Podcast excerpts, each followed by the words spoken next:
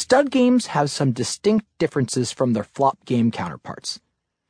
First and foremost, stud games are not played with community cards, like flop games. All of the cards in a player's hands are unique only to that player. Another difference in stud games is that some of each player's cards are turned face up, so your opponents can see part of your hand. And in stud games, the player who acts first can change from round to round based on the cards that are showing.